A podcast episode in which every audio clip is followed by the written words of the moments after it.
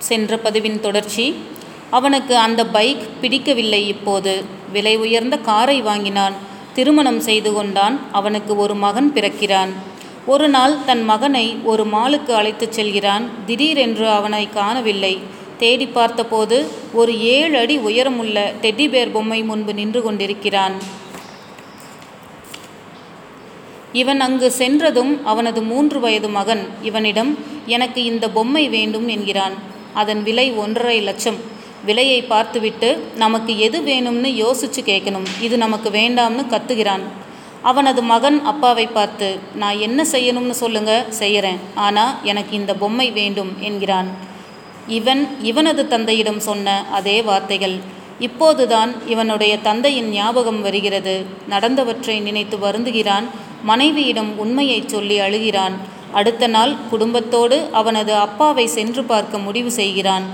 அடுத்த நாள் காலை செய்தித்தாளில் ஒரு படம் போட்டு போலீசார் ஒரு செய்தி கொடுத்திருந்தனர்.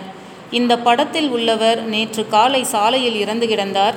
இவரது சொந்தங்கள் யாரேனும் இருந்தால் இன்று பதினோரு மணிக்குள் வந்து சடலத்தை பெற்றுக்கொள்ளலாம் இல்லையேல் அனாதை பிணமாக கருதி சடங்குகளை நாங்கள் செய்து முடித்து விடுவோம் என்று இருந்தது. அந்த படத்தில் இருந்தவர்தான் இவனது அப்பா. இவன் சென்றடைவதற்குள் எல்லாம் முடிந்துவிட்டது. வீட்டுக்கு சென்றான். பக்கத்து வீட்டார் போன மாசம்தான் அம்மா இறந்தாங்க. இப்போ அப்பாவும் என்று பேசிக்கொண்டிருந்ததை கேட்ட பின்புதான் தெரிந்தது அவனுடைய அம்மாவும் இறந்து விட்டார் என்று.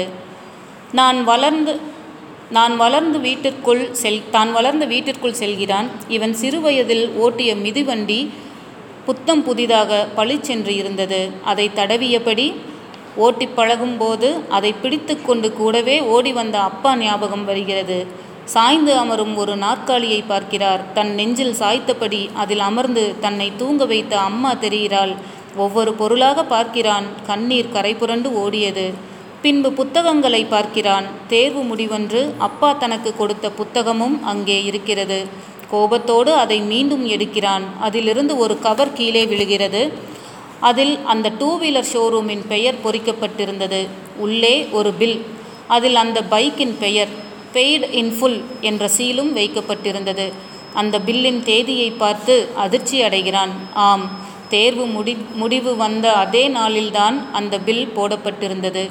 உடன் ஒரு பத்திரமும் இருந்தது. அதில் என் மகனது அடையாளங்கள் இது. எத்துணை வருடங்கள் கழித்து வந்தாலும் இந்த பைக்கை அவனிடம் ஒப்படைக்க வேண்டும் என்று எழுதி கையெழுத்திடப்பட்டிருந்தது. நம் உழைப்புக்கு கிடைக்க வேண்டிய சன்மானங்கள் கிடைத்தே தீரும். ஆனால் சந்தர்ப்பங்களை பொறுமையாக கையாள வேண்டும். அப்படி செய்திருந்தால் இத்துணை வருடங்கள் இவன் பெற்றோர்களை பிரிந்திருக்க மாட்டான். தன் அவசர புத்தியை தேவையற்ற கோபத்தையும் எண்ணி வருந்தினான். என்றாலும் கூட இழந்தது திரும்ப கிடைக்குமா? கோபம் வரும் பொழுது அதன் விளைவுகளை எண்ணிப்பார்.